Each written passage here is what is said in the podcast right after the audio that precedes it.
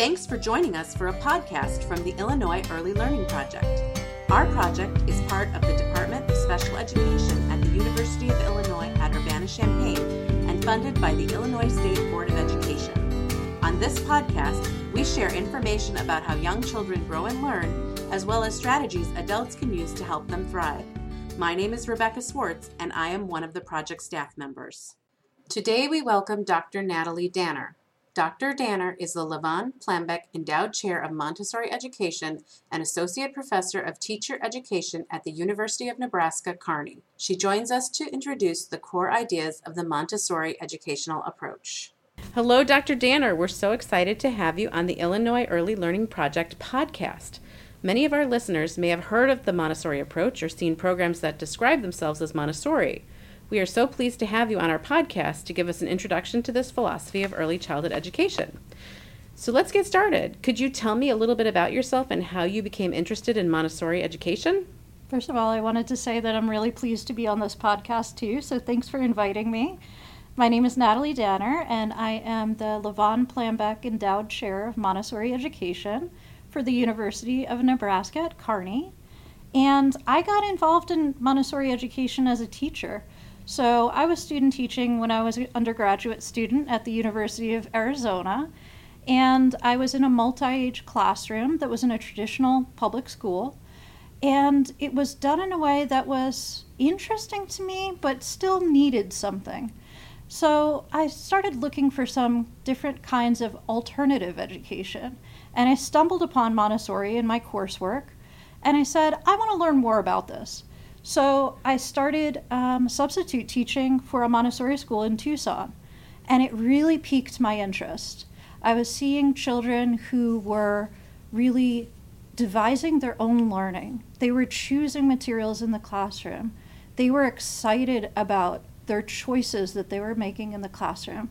And I said, How am I going to become a teacher? I was seeing these teachers who are these models, and I was going the traditional route of education and of course, I finished my bachelor's degree in, in elementary education, but I wanted more after that degree.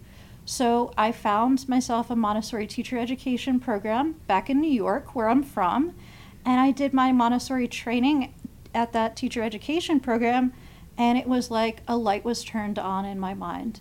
I was so excited about um, learning, about teaching young children, and about really focusing on the early childhood age range. So I did my Montessori program in ages three to six. So it's an early childhood credential for Montessori teaching.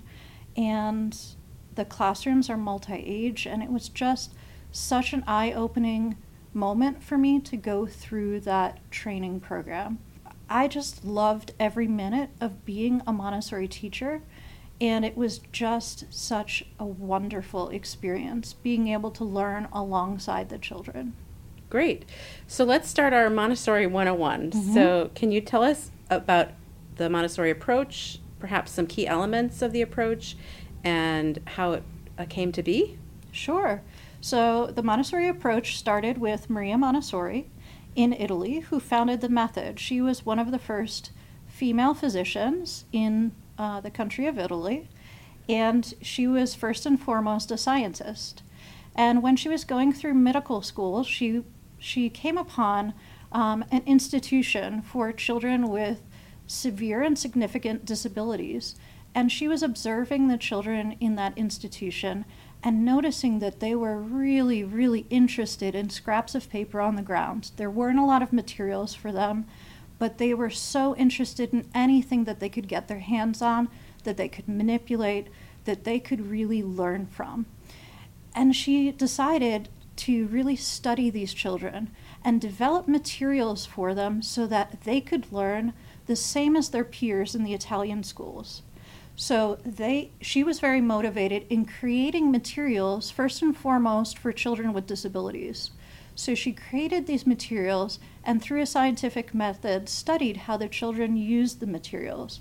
In fact, she created one of her first schools with those children with disabilities in the institution and she monitored their growth and development and actually had them eventually take uh, the test that the Italian school children had to take in the traditional schools and noticed that they were outperforming the children in the, uh, in the, in the typical school setting. Um, wow, that's pretty impressive. So yeah. that tells us something special about this approach. It tells us something very special about this approach.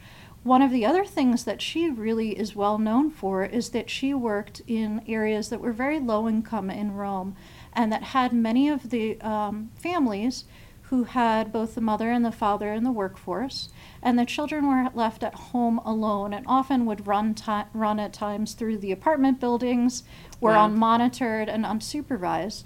And so she decided to start a school also in those tenements in Rome and achieved really great success with the children who were really largely unmonitored and unsupervised. And most of the times, her um, colleagues would tell her, These are children that don't deserve to be educated with the other children. But she really sought out to um, reach those students that were either living in poverty or had disabilities. So that's really the roots of Montessori education. And that's where I find my passion is really thinking about those ideas of social system. Who can really um, be best served with these multisensory approach to education? So the multisensory approach is obviously a, a large part of Montessori education. Mm-hmm. So that's one of the special advantages uh, you may see of Mo- the Montessori approach.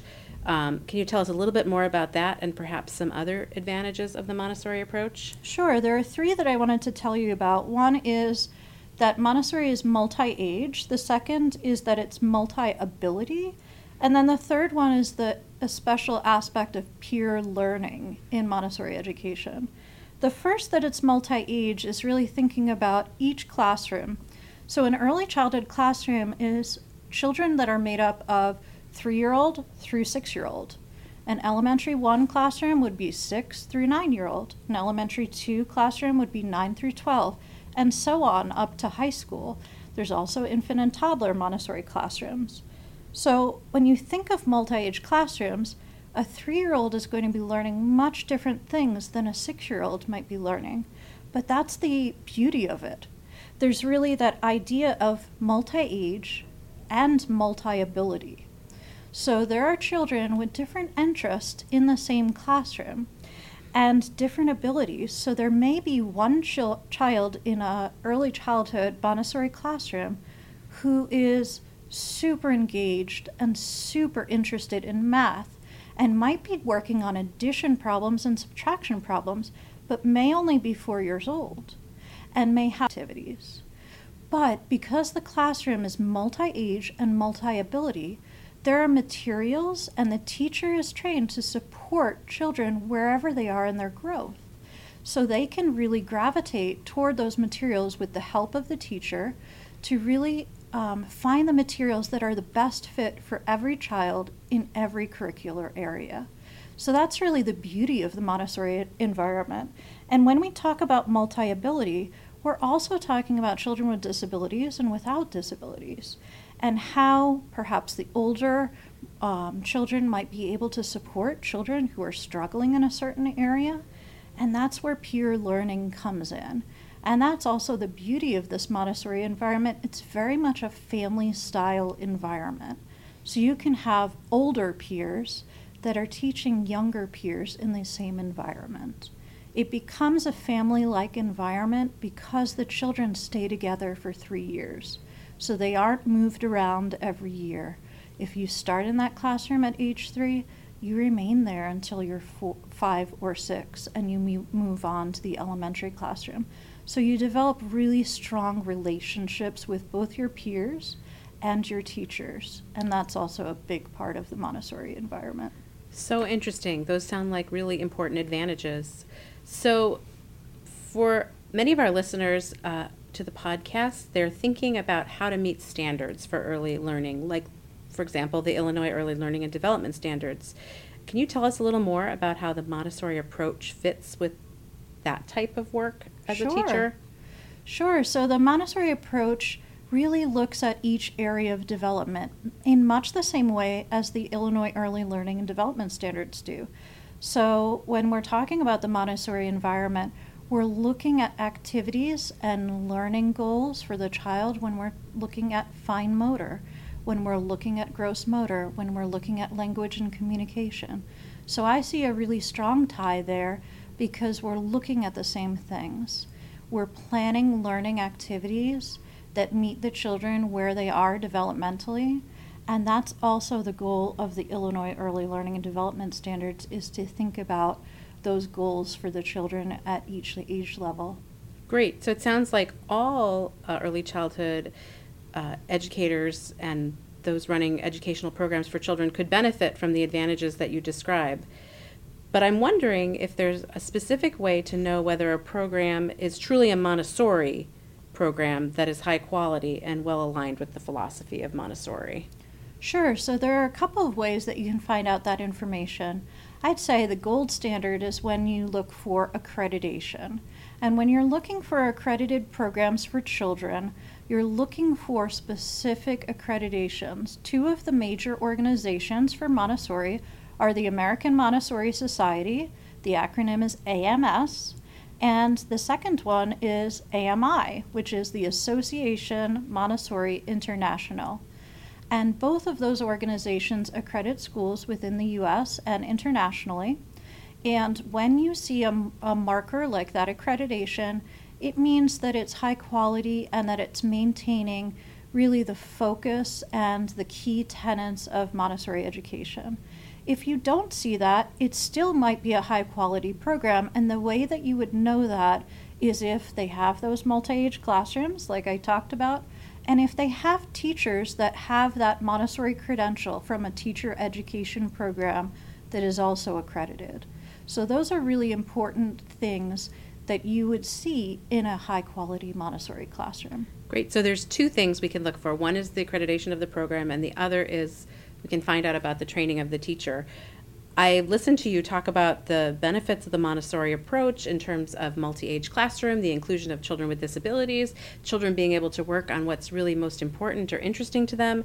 And so I'm wondering for those of our listeners who are thinking about furthering their education, if there's a program that they can connect with to gain Montessori teacher education, what should they look for? So, again, it's really important to look for accreditation, right? So, the accrediting body that looks at Montessori teacher education programs is called MACTE. And it's another acronym and it's a mouthful, right? So, it's Montessori Accreditation Council for Teacher Education. And they are the body that accredits all Montessori teacher education programs in the US and some abroad as well. So, if you're really intentional and looking for that teacher education program that's going to prepare you to be a teacher in a Montessori school that will be recognized by a Montessori school, you're going to want to look for one of those programs. There are many, many programs out there, but that's the way that you'll find out if it's number one, a high quality program, and number two, going to be recognized by Montessori schools. Great. So, that is so uh, helpful for our listeners to hear. Um, we heard so many of the benefits of Montessori education. Is there anything else about Montessori that you might like to share with our listeners? I just want to say that there are so many benefits to Montessori, but really that it also has some key um, details that they shares it shares with inclusive education, namely uh, naming, thinking about um, the key aspects of respecting and welcoming all children in the classroom. So when we're thinking about that, really thinking about that teacher and what their role is in the classroom to create that community and to create that environment that's very family like and respectful of each child, no matter where they are developmentally. Great. So we can really think about this as a special approach that helps us meet the needs of our learners and uh, in a special environment. Um, I thank you so much for joining us on the podcast, and I hope that we'll be able to invite you back to talk with us more about Montessori in the future. I would love to. Thank you. The Illinois Early Learning Project website at www.illinoisearlylearning.org is a source of evidence based, reliable information on early care and education for parents, caregivers, and teachers of young children. Thanks for listening and for helping the children in your home classroom, and community have a strong start in their early learning.